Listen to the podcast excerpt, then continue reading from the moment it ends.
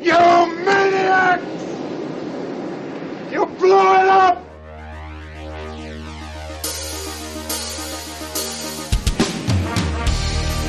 The Delta House has a long tradition of existence to its members and to the community at large.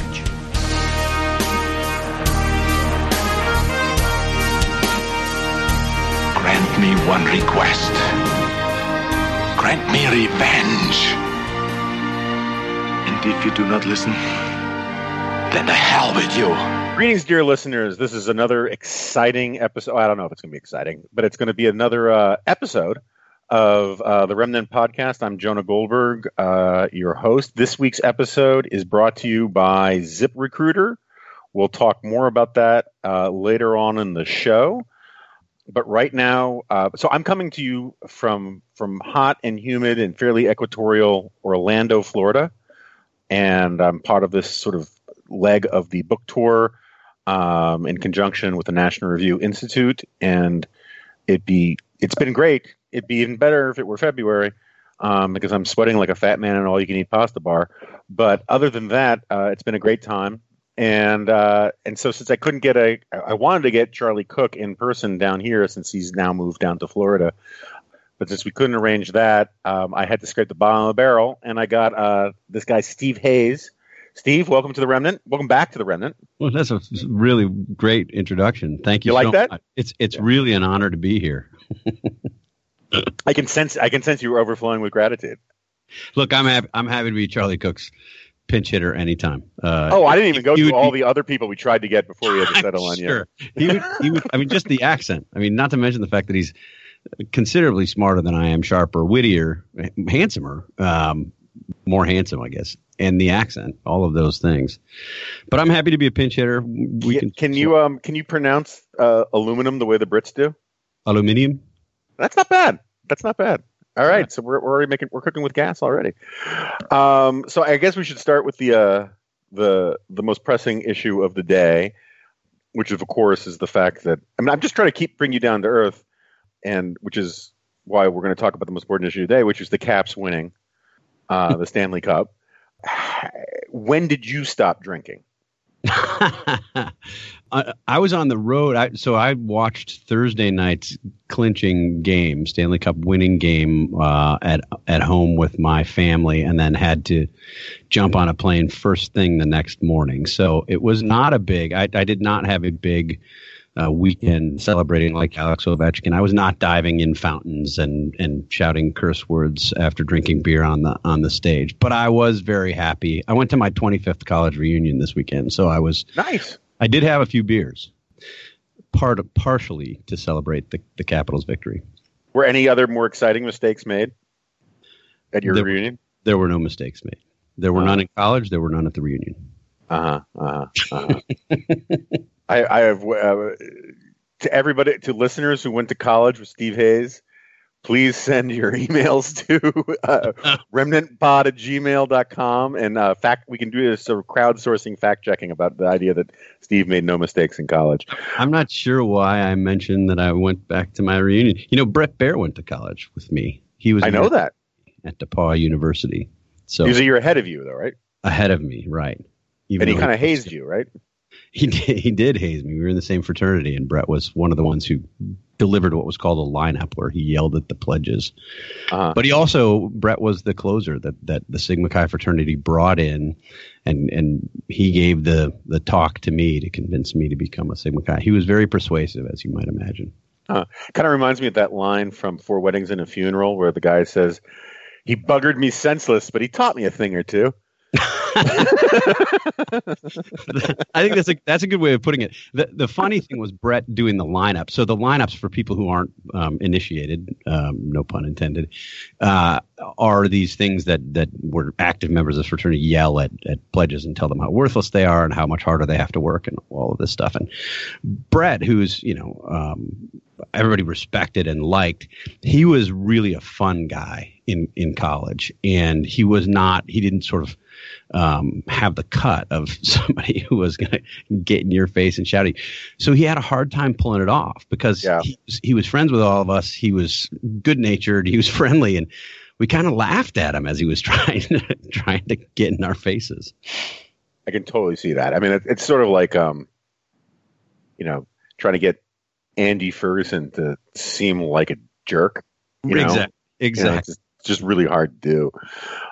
All right. Well, congratulations on the Caps. I mean, for listeners who don't know, I mean, it's like, it's very difficult to have a conversation with Steve because all he ever wants to do is talk about the Caps, and it's a big thing for him. And I'm very happy for you. And DC won't have another national championship for what, like 25, 30 years? Yeah, I'm worried about that. I like this team though. There's a chance they repeat. I mean, I've been a Caps fan for 25 years since I moved here after college, and growing up in Milwaukee, we didn't have a professional team. So how is that possible? I mean, that Milwaukee, well, I would think would be one of the top sort of hockey teams or hockey cities. I think so. I would guess that as the NHL scouted places to expand and chose places like Phoenix, Florida, Carolina, Atlanta, not that I'm bitter, they thought that Milwaukee was too close to Chicago. That's my guess, and didn't, because it already had a professional basketball team at the same time, didn't have sort of the numbers to support a team. I don't know. It would have been great. We had the Milwaukee Admirals, which was the minor league team, and I went to those games, but not quite the same as having an NHL team.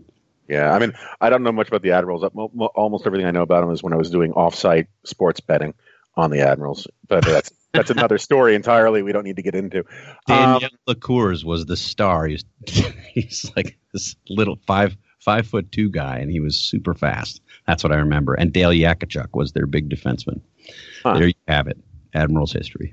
All right, so in other news, right, sort of, when we get off the front page, there is the fact that we have now completely and wholly eliminated the nuclear threat from North Korea. That's kind of cool, isn't it? Isn't that good news?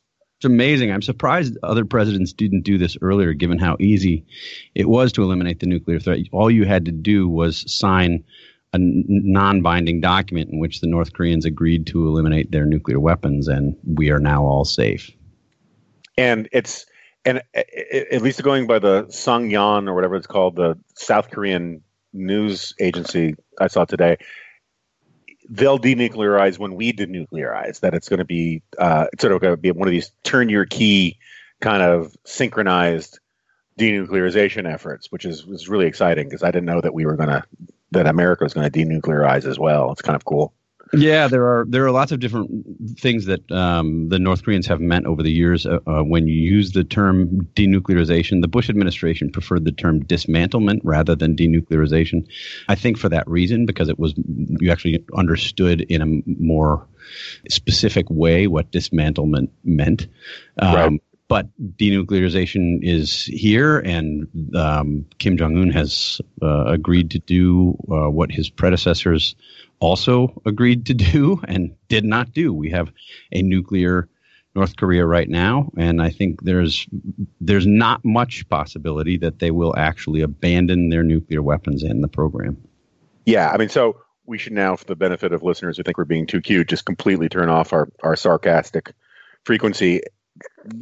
I honestly, it's sort of a rhetorical thing because I understand that this is, Donald Trump does these things where he wants to sell the sizzle rather than the steak, and he comes back and he tweets things that aren't true all the time. And so he tweets today that the nuclear threat is entirely over and all this kind of stuff. I don't understand why so many people. It's what's weird. I shouldn't say this because, like, I watched a big chunk of Fox News this morning. Not a single talking head, not a single member of Congress, none of them. Where they had Ed Royce on, they had Rubio. No one was saying that this is over, that the threat is gone. There's no one in the Republican Party, as far as I can tell, who's saying the threat is over, it's gone. There's not a single expert, I think, who doesn't appear on Sean Hannity's show that thinks the threat is over and the threat is gone. And yet, if you say on Twitter, this is ridiculous, the threat's not over, or if you even quote what Donald Trump said in Singapore about the threat not being over, and how there's a lot of work to do, you're called a naysayer. Why can't you give him credit and all this kind of stuff? It's a very weird sort of mob mentality kind of thing going on where, and everyone, all the various pundits, they're obsessed with giving Trump credit for something. And I don't quite get what we're supposed to be giving him credit for. Yeah. Well, even if you don't make the very obvious, I think, incontrovertible observation that the nuclear threat is not, in fact, gone, that we have not eliminated North Korea's nuclear threat because Kim Jong-un signed a piece of paper after 30 years of signing similar papers that did no good. Even if you don't want to make that argument, but you think it's just inappropriate for the president of the United States to go out of his way to do propaganda for Kim Jong-un, which is literally what the National Security Council did with this video. Yeah. That it produced. It's what Donald Trump did in his press conference when he used the North Korean and Chinese arguments that U.S. military exercises are, quote, provocative, unquote. You should not be doing, we should be able to agree that you should not be doing propaganda on behalf of the North Korean dictator. And the extent to which the president whitewashed his human rights record and said, well, you know, he had to get rough. We understand why he had to get rough. And then later said his people love him with fervor. Honestly, I think it's disgusting. I really don't understand why even the most ardent Trump supporters can't at least say that. Are we at the point where we can't agree that the American president should not be doing propaganda on behalf of the North Korean dictator? I mean, if we can't agree on that, we're in trouble. Yeah, you know, it is absolutely true that if this had been President Obama, the media would be fawning on. Although President Obama, you know, I think both of our records on being critical of Obama is pretty solid.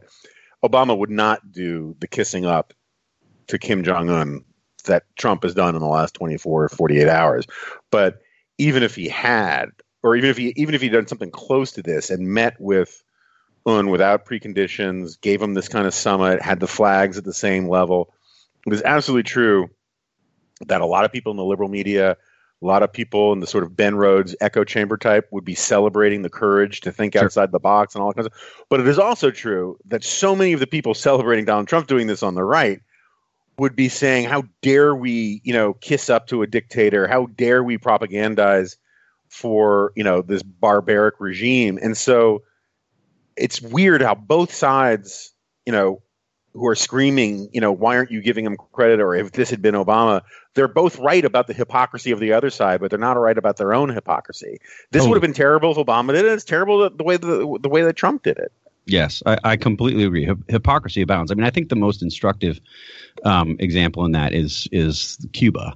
I mean, when you look at the reaction of most Republicans and conservatives to what President Obama had done on Cuba and the extent of the public expressions of horror, and I was one of them. I didn't think it was a good thing to do, and I thought that the way that we regarded the Cubans was naive, and the way that we treated them was disgraceful, putting them in effect on a pedestal given their history. But if you were really, really upset about that, you think about what we've witnessed over the past 3 days with respect to North Korea and Kim Jong-un. I mean, this is a guy who is running something as close to a concentration camp as we've seen in recent years. Today, it's a policy of the state to starve its people. Family members who are thought to be disloyal to the regime are summarily executed. And we have an American side that has, you know, not only downplayed those things, but in some ways rationalized them. And again, if you can't get upset about that, if you can't be clear-eyed enough to see the problem in that and the hypocrisy of your position, if you were outraged about Cuba, but you think this is a huge win, I'd just say check your own hypocrisy. Yeah. So, and look, I agree with that entirely. I mean, I think one of the more fascinating things is about North Korea that, and to a certain extent, China too, is that there's something about Westerners, and particularly Americans, that we just tend to describe other countries as – we just tend to assume that other countries are living in the same century with us, that they share the same sort of metaphysical and epistemological understanding of the world. But, like, North Korea is a monarchy. They don't call it that, but it's a dynasty. It's a divine right of Kim's. And, like, Nick Eberstadt has written a lot about this, about how – they basically have 50 different gradations of class that are very much like, you know, the peasant serf gradations all the way up. And this idea that this is a country that is just like another – this was like one of the last countries where you could still make the point that it was just an evil country, right? You know, who are you to judge? And if you say that about Iran, they say, oh, you're just bigoted or you don't understand. They have a thriving democracy. It's just they do things differently. North Korea is one of the last countries where you could just say, no. It's just evil. It's just horrible. And now, you know, it's like Donald Trump is saying, oh, no, the North Korean people have great fervor and great, you know, for their leader. It's really appalling. But. And it's external too. I mean, certainly the fact that the human rights abuses were sort of shrugged off in the public discussions of this over the past few days, I think is shameful on the American side, but it's also external. I mean, remember, North Koreans have shipped weapons to the Middle East. They're known one of the greatest proliferators of nuclear technology. The Al-Khobar nuclear facility that was taken out in the Syrian desert in 2007 by the Israelis was known to have been a joint project between at least the Syrians and the North Koreans. And the North Koreans, that was a United Nations report that came out earlier this year that accused the North Koreans of playing a not insignificant role in Syria's chemical weapons productions and use. This is a really bad country, both internally and externally. And shortly before the U.S.-North Korean summit was to have taken place, there was an announcement that Bashar al-Assad was going to meet with Kim Jong-un. And I think it was a pretty obvious attempt to, you know, stick a middle finger up at the United States. But the fact that it was announced in North Korean state media that both sides seemed warm and eager to do this. I mean, the United States just took military action against the Syrian regime because it was using chemical weapons on its own people. And shortly before we meet with them, the North Koreans agree to sit down with Bashar al-Assad, who's butchering his own people. I mean, it was meant to make a statement. I think it made a statement. You know, on the one hand, you could argue that the United States maybe was smart not to take the bait and call on them to cancel it, and North Koreans would count that as a concession, and that puts us in a little bit of a box. But on the other hand, should the United States be in the business of meeting with rogue dictators who kill their own people and also proliferate the worst technology, weapons of mass destruction technology, to the worst regimes, other regimes in the world? At some point, this stuff matters, right? I mean, this is all sort of fun to have a victory lap before the victory, but my concern is that we're going to be paying for this down the road. This stuff doesn't happen in a vacuum, and it doesn't go away when the celebration ends. So you do all that reporting type stuff. What the hell do you think is going through John Bolton's head these days? I mean, first of all, the National Security Council video stuff, the propaganda stuff is awful, but there's just no way on God's earth that John Bolton thinks the nuclear threat from North Korea is over. I mean, you and I are far more likely to be persuaded than John Bolton is. And like, has he just been completely sidelined in these conversations? I gather that he and Pompeo aren't playing well with each other.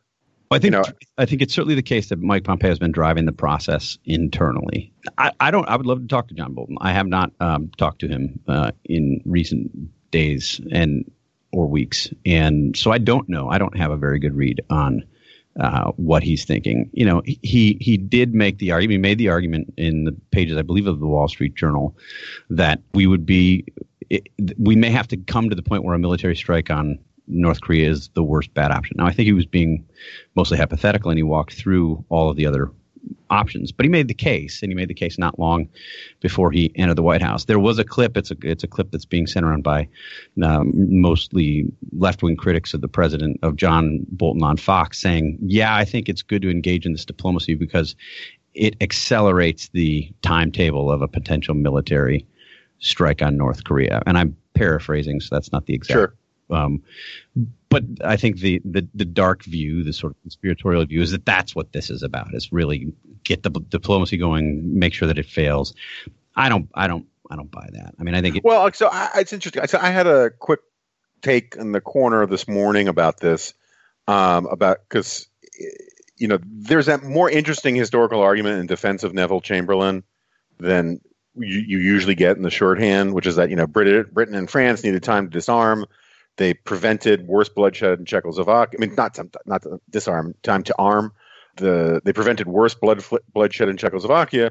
But also, you know, since Hitler wasn't going to change his ambitions, going the extra mile for diplomacy to show the futility of diplomacy has its purposes for garnering and galvanizing domestic support, right? And so that's one of the things I'm willing to say in defense of all of this is that Trump going the extra mile and doing the Singapore summit and all this kind of stuff as a teaching moment to explain to people that the North Koreans cannot be trusted, and to convince even the MAGA crowd these days that it cannot be trusted, has some benefits to it, doesn't it?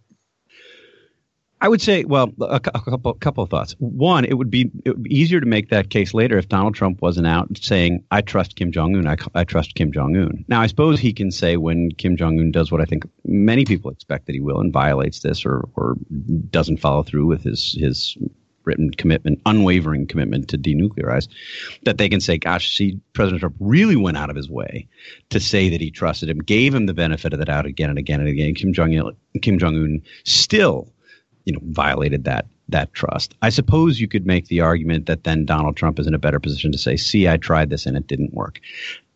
On the other hand, it's unclear to me that our allies are going to be more sympathetic to Trump after having gone through this exercise, because they don't really know what he's doing at this point, right? Yeah, I mean, the Japanese basically shrugged their shoulders and said, well, gosh, we don't know. I mean, they you know, they wanted kidnap victims returned. That didn't happen. They've said publicly after this that they really aren't sure what was going to happen. The initial comment out of the South Korean foreign ministry, if I'm remembering the timing correctly, after President Trump's press conference was, we are studying what he said to try to make sense of it, or something like that. Now, that could just be a word of caution, avoiding coming to premature judgment. But, you know, we've seen in the South Korean press today, as you mentioned, declarations that Kim Jong-un basically won the summit. And I'm not sure that this process makes our allies closer to us at the end of it, even if that were the intent. Yeah, no, I think that's fair. And I think, I mean, what worries me about Trump personalizing this is that he's personalizing this. And so if Un does what everyone thinks he's going to do, it's going to be felt to Trump like a personal betrayal, right? Yeah. And he personalizes everything. And that's not a good place to be in nuclear brinksmanship. No, it's terrible. Well, I think you tweeted or you wrote somewhere that you think in the short term, this is probably makes war with North Korea less likely. And in the long term, I think you said after 6 months, it makes it more likely. I think that's exactly right. I mean, I think after the midterms. Right. Because either they denuclearize, which going out on a limb, I don't think that's likely, or they don't. And then Trump is.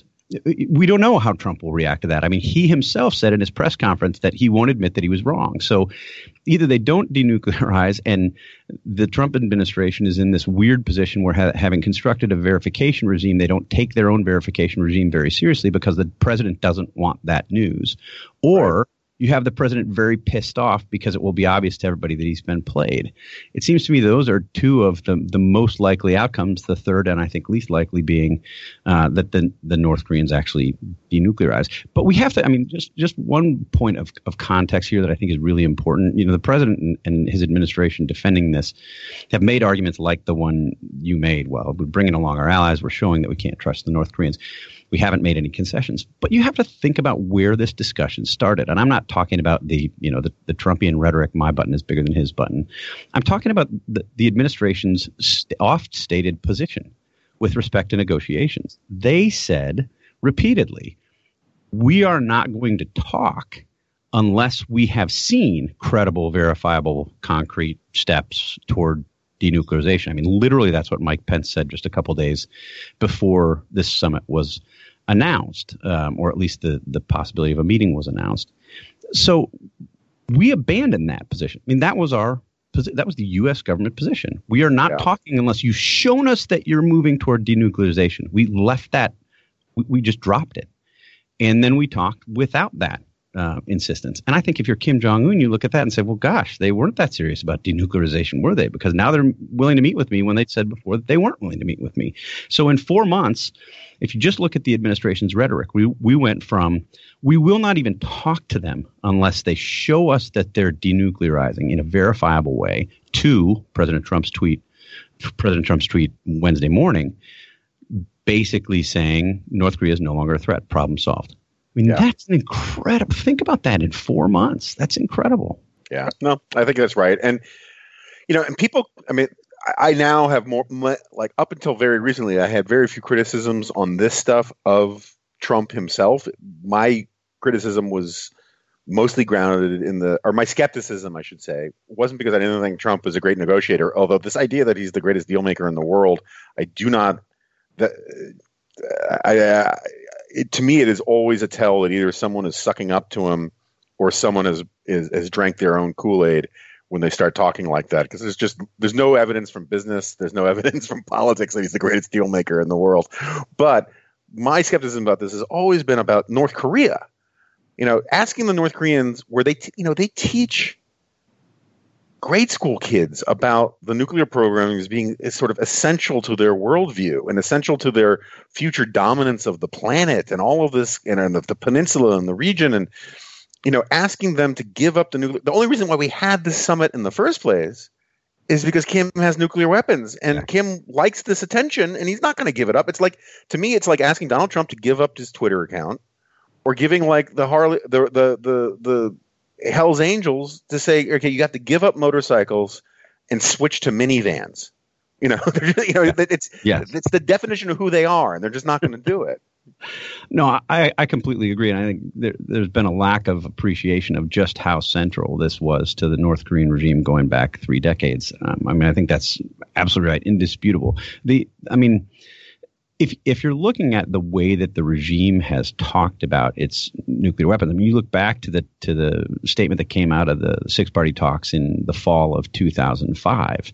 The language on denuclearization was almost identical to the language here, and I'm not sure people appreciate just how often the North Koreans have made almost this exact promise and then violated it quickly, and in some cases violated it in significant ways. I mean, they are now a nuclear state, so that is what gives them their power. Look, we should be somewhat open-minded about this. There have been other things that have happened in the past decade or two that I would have long thought impossible that happened, right? I mean, I didn't think that we would go into Iraq and find that Saddam Hussein had voluntarily given up most, if not all, of his weapons of mass destruction. And that happened.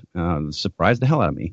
I didn't expect Donald Trump would be elected president. I didn't think the Republican Party would rally around him. I didn't think he'd be at 80+% support among Republicans right now. If you would have asked me in 2015, I would have said I'm virtually certain of that fact. And that happened. So look, is it possible that we can make an argument to Kim Jong-un that says, in effect, your regime survival depends on you doing what we are telling you must do? I suppose that's possible. And if you believe, and a lot of intelligence analysts who do, that the primary objective of the North Korean regime is self-preservation, then you can get to that. I mean, you can sort of reason your way to that conclusion. I'm not convinced that really is the regime's primary objective. I think it's one of them. But it's really hard to see, given what we've seen from the North Koreans over the past 3 decades, that we get there. All right, so let's switch gears a little bit. I think I've said this on this podcast before. You know, a radio host asked me a couple of weeks ago if William F. Buckley would recognize today's GOP. And the only thing that came to mind was, well, you know, Charlton Heston recognized the Statue of Liberty at the end of Planet of the Apes.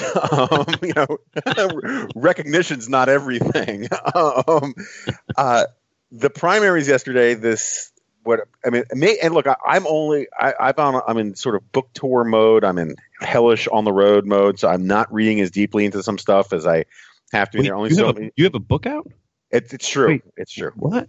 Yeah. You got to. Oh, I owe you an apology. I mean, a fact checker from the Weekly Standard kid. I saw him at a book signing event, and he informed me that I spelt your name in the acknowledgments with a V instead of a PH. Oh my gosh. Yeah. Wow. So We've only known each other for a few months.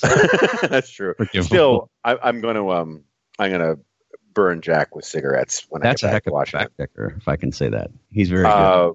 Yeah, although he's probably, he at first probably went right back to look at, what I said about the boss, that kind of stuff. Because, he fact-checks everything. I think he fact-checks his own wife. I mean, he's that good.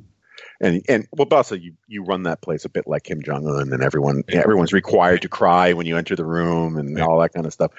But so I'm almost eager for correction on this. But I saw the top line stuff from McCormick in the Standard about what I gather is I'll put it diplomatically, a problematic Peckerwood who just got the nomination for the Senate in Virginia. Can you explain to me what I'm actually supposed to think about this until I can actually read up on it myself? Because it seems to me really depressing to me. I mean, really profoundly. But combined with the South Carolina stuff, really depressing. Yeah, I think it is depressing. John McCormick, who's a senior writer at the Weekly Standard, went out weekend before this last one to do a piece on Corey Stewart, who is, shall we say, being generous, I would say, has flirted with the alt-right. He has said things like Paul Nehlen, who was the white nationalist bigot who challenged Paul Ryan, was his personal hero. But Stewart defends that by saying, well, I didn't know how racist he was when I made that comment, but he has had associations with some of the people who were involved in Charlottesville.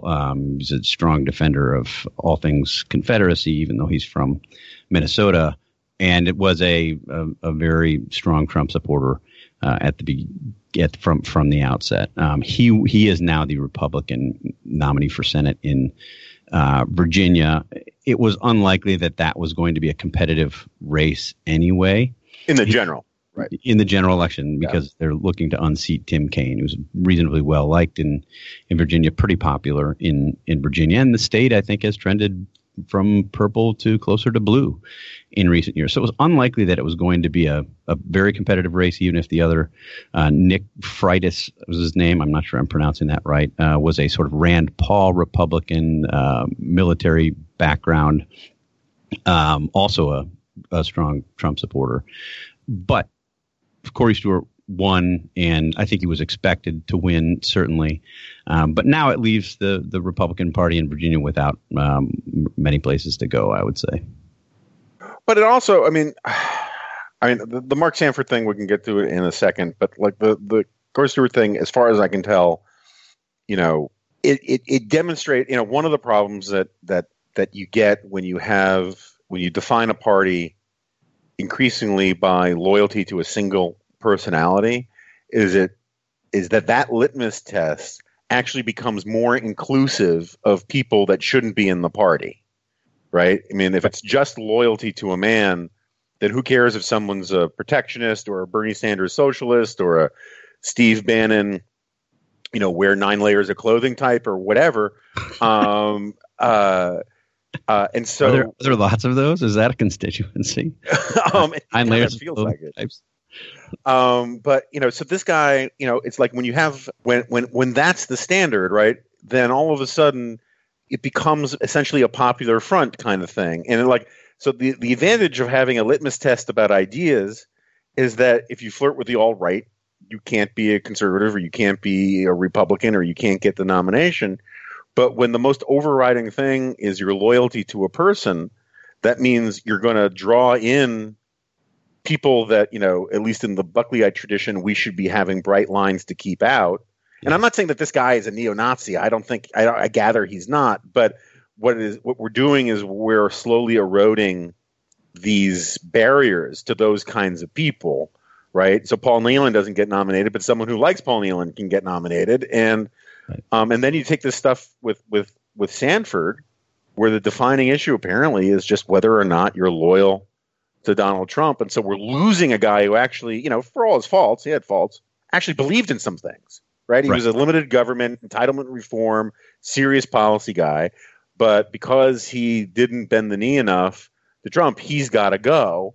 And meanwhile, a guy who flirts with this fever swamp, nasty crap, he can be in because, he's got his MAGA hat. And that is not a great trend line for us. No, No, it's not. And look, you're seeing this all over. I mean, it really is becoming the case that's the main issue, particularly in Republican primaries. And this is not, I would say, unexpected. First of all, the first point I would make is, you know, Corey Stewart, at the very least, will say flirted with the alt-right. And that's being, I would say, charitable. But in some ways, so did Donald Trump, right? I mean, so in that sense, Donald Trump provides a lot of top cover for some of these other candidates who have engaged in public conspiracy theorizing or defended people like the Charlotte protesters. Defended is probably too strong a word, rationalized or put them into context, however we want to say it. So Trump has given those people top cover, and I think that expands that field that you're talking about as well, in addition to the fact that fealty to Trump, it becomes the most important issue. But I mean, there are some, excuse me, some pretty stark examples of this. In the Indiana Senate primary was largely a contest of who was Trumpier, and you had these three candidates competing to be the Trumpiest. You had Martha Roby in Alabama, an incumbent House Republican who had been pretty popular, but had raised questions about Donald Trump, particularly after the Access Hollywood tape, struggling in her reelection bid and her primary bid. The most interesting, arguably, and the New York Times, I wanted to have somebody go up and write this. The New York Times did it before we were able to, is this race in New York between Michael Grimm and Dan Donovan. They've got a primary coming up on June 26th. Michael Grimm, of course, is the Republican, Staten Island Republican who basically got in trouble with the law, pleading guilty to tax fraud, and spent time in prison. And his opponent, Dan Donovan's pretty moderate Republican, is not going after Grimm primarily because he's a criminal, because he's been convicted, spent time in prison. He's going after him because he's insufficiently Trumpy, even though Michael Grimm says that he's the Trumpiest of all Trumpy candidates. So the contest is, to a certain extent, a battle of who's Trumpier, despite the fact that one is a convicted criminal. And I think it tells you, in a sense, just how far that's gone. And the Mark Sanford, I think the Mark Sanford case is illustrative in that sense. I mean, Sanford voted with Donald Trump 79% of the time. He challenged Donald Trump on some spending issues in particular. He's more libertarian on national security stuff than I am, than I would be in a congressman or congresswoman that I like. But it's not like the guy was off the reservation. I mean, he was basically voting with the Trump agenda far more often than he wasn't. And he would publicly criticize the president sometimes for things that I think most conservatives 5 years would have agreed with him on. But he is punished in part because he wasn't Trumpy enough. Yeah, I mean, and it just seems to me that when we're recruiting the next generation of politicians, you know, blind fealty to a glandularly in the moment 72-year-old is not quite the same sort of criteria that in a properly incentivized party that you would have. I mean, there would be a slightly broader, you know, menu of positions than, you know, whether or not, you know, you are always wearing your MAGA hat. But, you know, another criteria for recruiting talent would come from ZipRecruiter. And I want to talk for 2 seconds about ZipRecruiter. So I know you guys like that segue, but it's true. Hiring is challenging, but there's one place you can go where hiring is simple, fast, and smart. A place where growing businesses connect to qualified candidates. That place is ZipRecruiter.com/dingo. ZipRecruiter sends your job to over 100 of the web's leading job boards.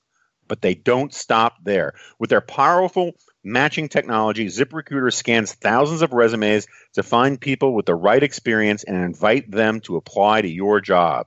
As applications come in, ZipRecruiter analyzes each one and spotlights the candidates so you never miss a great match.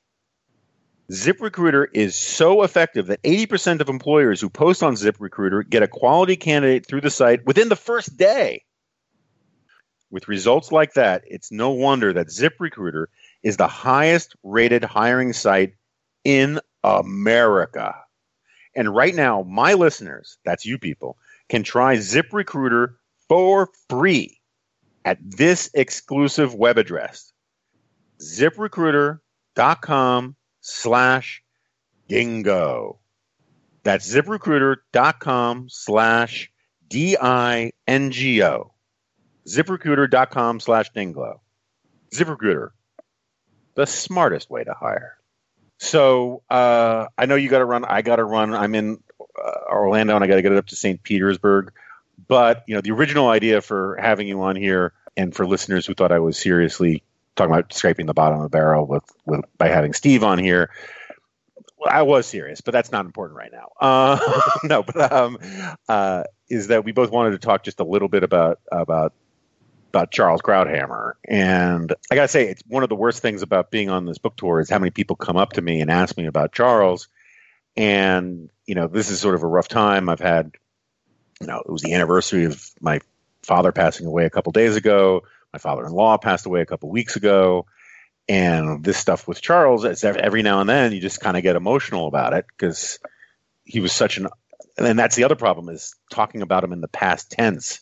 Yeah. Drives me crazy. You know, I don't want to talk about it in the past tense. I want there to be some miracle that comes along. I don't like this, but it is what it is, you know, and so many, it's amazing, you know, I've been going around talking to a couple hundred people this week and everybody wants to know about Charles. Everybody feels invested in Charles, and it's a testament to just the huge place he had in the, in the media and in the world of the right, but I think far beyond the right as well. Yeah, I mean, absolutely. The thing that I've been thinking about a lot, and you and I knew this, a week and a half before. Yeah. It was publicly known. So we've had a lot of time to think about it. I mean, the thing that I think about is those conversations that you're talking about with people you meet around the country, particularly at speeches where there are lots of conservatives or Fox viewers, and they know Charles or think they know Charles. And I mean, in many respects, what you see with Charles on the air is who Charles is. I mean, I think people do get a real good sense of the person. And certainly if you've read his book or you watched Brett's very good special on Charles, you get a sense of the man, of who he is.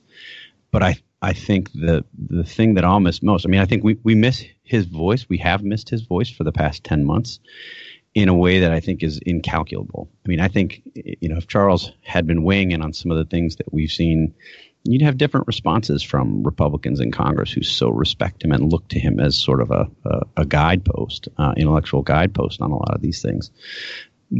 But, you know, I'm certain that the way that I'll miss him most is as a friend. You know, in those days, almost 10 years ago, when I was doing special report, Charles was on 5 days a week. I was usually on 3, sometimes 4. And before the show started, we both get our makeup done. And then Charles used to have an office in the back, and he would go sit in the back and think about what he was going to say on the show. Sometimes he'd watch the beginning of the show. Sometimes he'd just take a nap.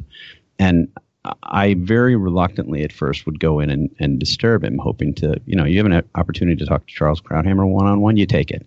Yeah. And I wasn't sure that he liked it or would welcome my company. I mean, it was sort of his time. And a lot of times you want to think about what you're going to say on the panel. And he welcomed me in, and we would talk, you know, sometimes for a half hour, 45 minutes, 3-4 times a week. And just to be able to draw on that for me personally, you know, that's just, I mean, yeah, he's,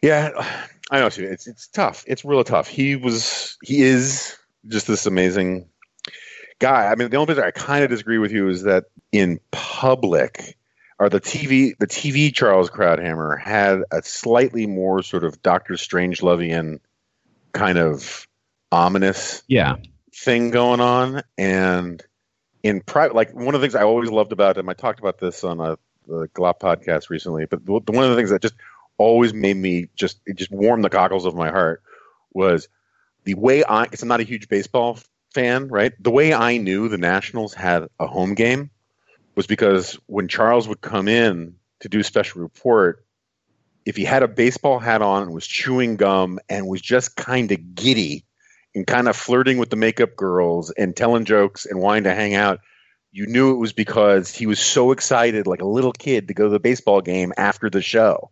Yeah.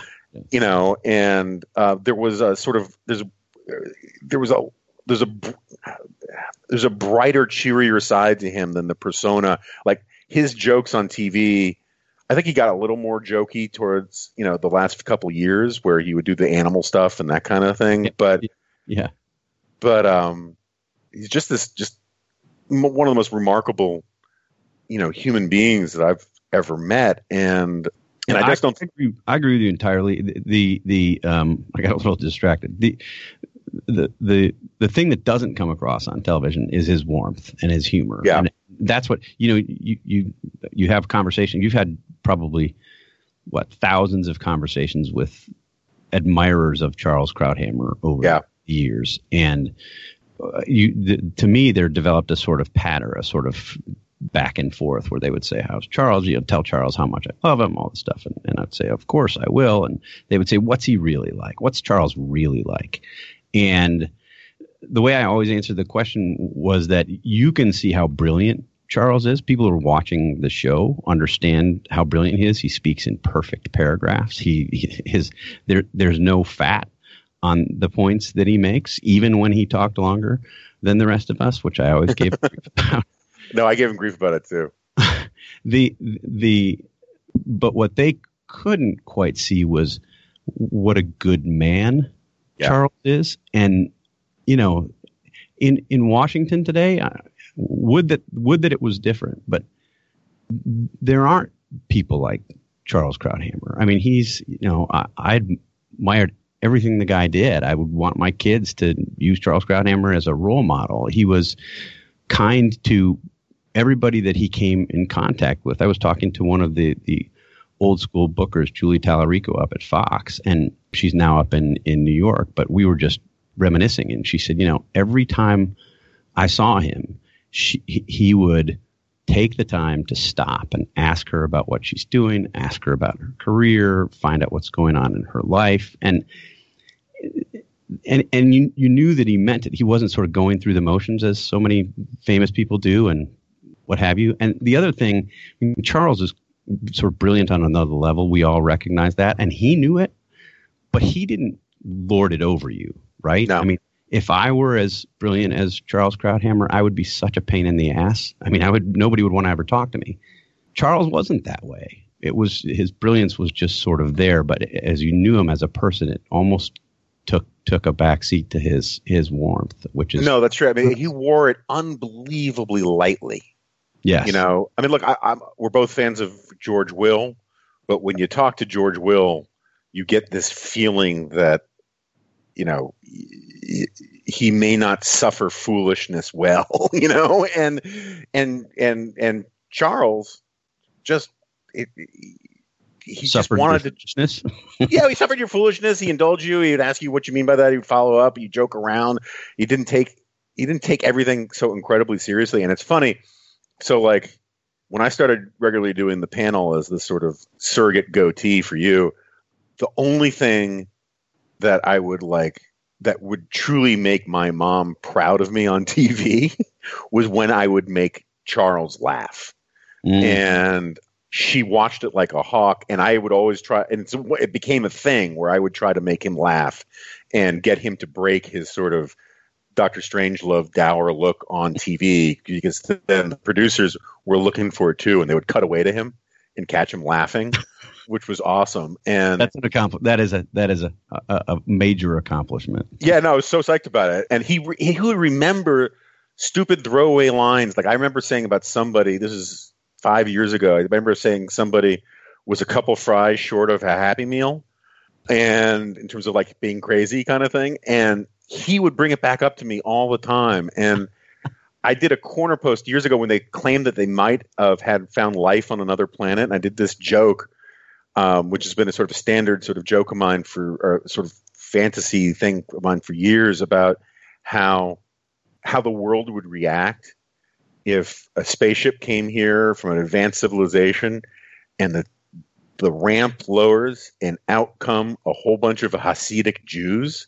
And it turns out that like there's this planet run by Jews and they're way more advanced from us.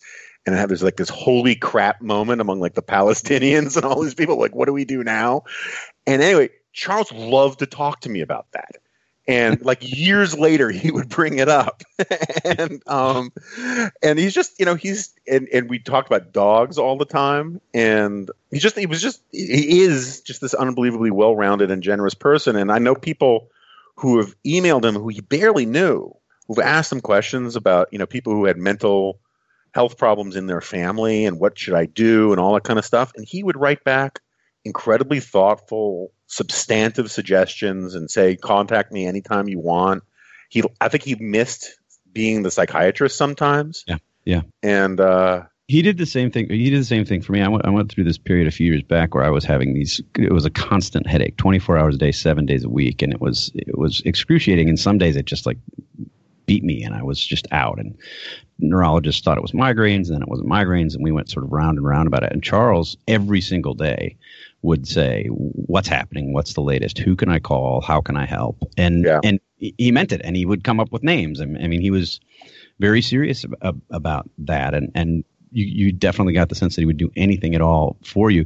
The funny panel story that I have of Charles, we disagreed throughout the 2002 or 2012 presidential election in the Republican primaries. I was much more of a sort of Tea Party friendly guy. I think Charles liked Mitt Romney more than I did at the beginning. And I was, you know, there are all sorts of problems with Newt Gingrich, but I was more sympathetic to the arguments that Newt Gingrich was making at the time. And I forget what the exact debate was, but Charles and I went back and forth. He had sort of made his anti-Gingrich case, sort of pro-Romney case, and went down the panel, and it ended up with me. And I made a sort of Gingrich defense and questions about Mitt Romney. And I made the mistake of leaving a little bit of time left before we had to go to break. And I wish it would be a much better story if I could remember the exact line. But whatever it was, I left like 5 seconds. And Charles, you could see he had this gleam in his eye, and he's smiling at me, looking down the panel. And he delivers a one-sentence total destruction of my entire thing, whatever I had said. And then a couple weeks later, we had basically a similar version of the same argument. And Charles had gone first, and whoever was in the middle went second, and I went third. And I was looking at Charles, and I'm mindful of the fact that the clock is running out. And there's a floor director who's holding up how much time is left, and you can see on the clock. You get a good sense. And Brett has signals that he sends if you're running out of time. And Brett was sending the signal sort of like, hey, wrap it up. We've got to go. But I would be damned if I was going to give Charles a second to say anything in response. So I started speaking very slowly. And Charles is looking back at me. He knows exactly what I'm doing. And he starts, I mean, he is dying laughing. He is tears coming out of his eyes laughing. And I wrapped up, and Charles didn't have a moment, and Brett went directly to commercial. And Charles, I don't think you would mind me telling this out of school. He first looked at me and he said, "You asshole." And then he finishes and he sort of nods. And in this kind of fake arrogance that he would summon every once in a while, said, "You've learned from the master." It was just such a moment. Yeah. So anyway, I thought it was important to kind of do this, and you know, the guy's going to be. I mean, people say we're not going to see his like again. About a lot of people, we're going to see their like again. We're never going to see his like again. No, you know? Absolutely right. Absolutely right. Both on a professional and public intellectual level, and certainly I'll never meet anybody like him. He's incredible. Yeah. Yeah. All right. Well, Steve, thank you for coming on. I know this was a pain. I know you had to, you know, bust up all that. You had to kick Charlie Sykes out of the studio to do this, and wipe away all those empty cans of Natural Bohemian Light. So I appreciate that. Anytime you need another fill-in for Charlie Cook, you just let me know. I'll be there. All right. I appreciate it, man. And, all right. So we're done with you, Steve. Great. You're not really done with me, but I understand what you mean. Yeah. Yeah. No, and I do appreciate it. Thank you for doing this. You're welcome. Yeah. All right, man. See ya. I assume people will get that I was joking about scraping the bottom of the barrel, but we'll see what happens. It's okay if you weren't. Okay. All right, man. I'll talk to you soon. See ya. All right, so Steve has left the studio at the Weekly Standard, and Jack is coming on. Jack, you there? I am here. First of all, what did you think of all that? Did we miss anything? Was there something that you thought we should have talked about that we didn't talk about? No, you really covered the bases. I'm just really intrigued by the revelation that Brett Baier was a bad pledge master, and I'm just curious as to how the Sigma Chi at his alma mater let that happen. That's a very important role. It's hard to it's an important thing not to screw up. You weren't in a fraternity, were you? No, but does Hill still have fraternities? It does, but I'm still sort of sociologically fascinated by them. They have long traditions of existence to themselves and the community at large. They do indeed, and we'll see how many longtime Goldberg File readers understand the deep layers of that reference. Yeah, I mean, I don't. I have a hard time picturing Brett as pulling off being intimidating like that. I mean, I think he can be an intimidating reporter and that kind of thing, but he kind of has this sort of cheery, hypnotize you with his teeth, Tony Robbins, nice guy thing going on. And I kind of have a hard time imagining him screaming, is that a pledge pin on your uniform or something like that? But I've heard all these stories from Steve about college life before. No mistakes? No. Yeah, that's a lie. That's just a flat out lie. And I would very much appreciate if listeners who know things, including members of his own family, and we can do a sort of follow up on this, but there's just no way that Steve made no mistakes. And so what other action items do we have? Anything else that we didn't cover in this thing that we need to discuss? I want to say while you think about that, I want to thank everybody who's turned out. These events in Florida have been packed, lots and lots of people. It's been a bit of a challenge trying to do 25-minute book talks. Because as Jack can attest, I talk long and there's a lot to talk about. But the Q&As have been great. The people at the book signings have been great. The book sales have been great. The only thing that's just awful was the absolutely horrible Florida humidity, which I just cannot stand. You know, I'm descended from a desert people, but we like a dry heat. But it's the support from people. You know, and it's interesting. I should have talked to Steve about this. You know, you go on Twitter and you criticize Donald Trump for saying this stuff about North Korea. And or for the way the whole thing has been handled, or you criticize Trump or the administration about anything, and the response you get on Twitter is 100% how dare you, you never Trumpers, you're idiots, you can't give them any credit for anything, all that kind of stuff. And then you go out and you actually meet real conservatives in the real world, including people who are, pretty comfortable having supported Donald Trump and continuing to support Donald Trump. And they're much more sort of, yeah, no, I get your point. It's a good point, but what are we going to do? And blah, blah, blah, blah, blah. And the level of actual nuance and seeing it both ways and understanding the situation that we're in and the position that I have, it's kind of really edifying, because when you're sort of bunkered in Washington, just doing the Twitter thing and reading your emails or reading the attacks on other websites, you would get the sense that it's sort of an existential divide. And I don't think it's actually an existential divide out in a much of the real world. Well, you're the one in the real world right now. So I'm in Washington, D.C., which is most decidedly fake. So I have no sense of whether what you said is correct or not. Yeah. Although when you go home to Ohio, right? I mean, oh yeah. Ohio is, it's viscerally real. Yeah. Yeah. God bless Ohio. Well, or at least someone bless it. Crom can bless Ohio. And if you don't hear my prayers, Crom, well, to hell with you. All right, so I was thinking next week when we're back in the studio, I want to do sort of maybe we'll do a sort of in defense or maybe not in defense of the Enlightenment podcast, since there's so much of that stuff going on, but we'll save that for later. Yeah, we would maybe invite Steve Pinker to that, but I'm not sure if his hair would fit in here. That's the problem. Yeah, I mean, he's got really, really important hair. And having been reading his book for the last week, I got to say I disagree with a lot of his stuff about the Enlightenment, but that's another issue for another day.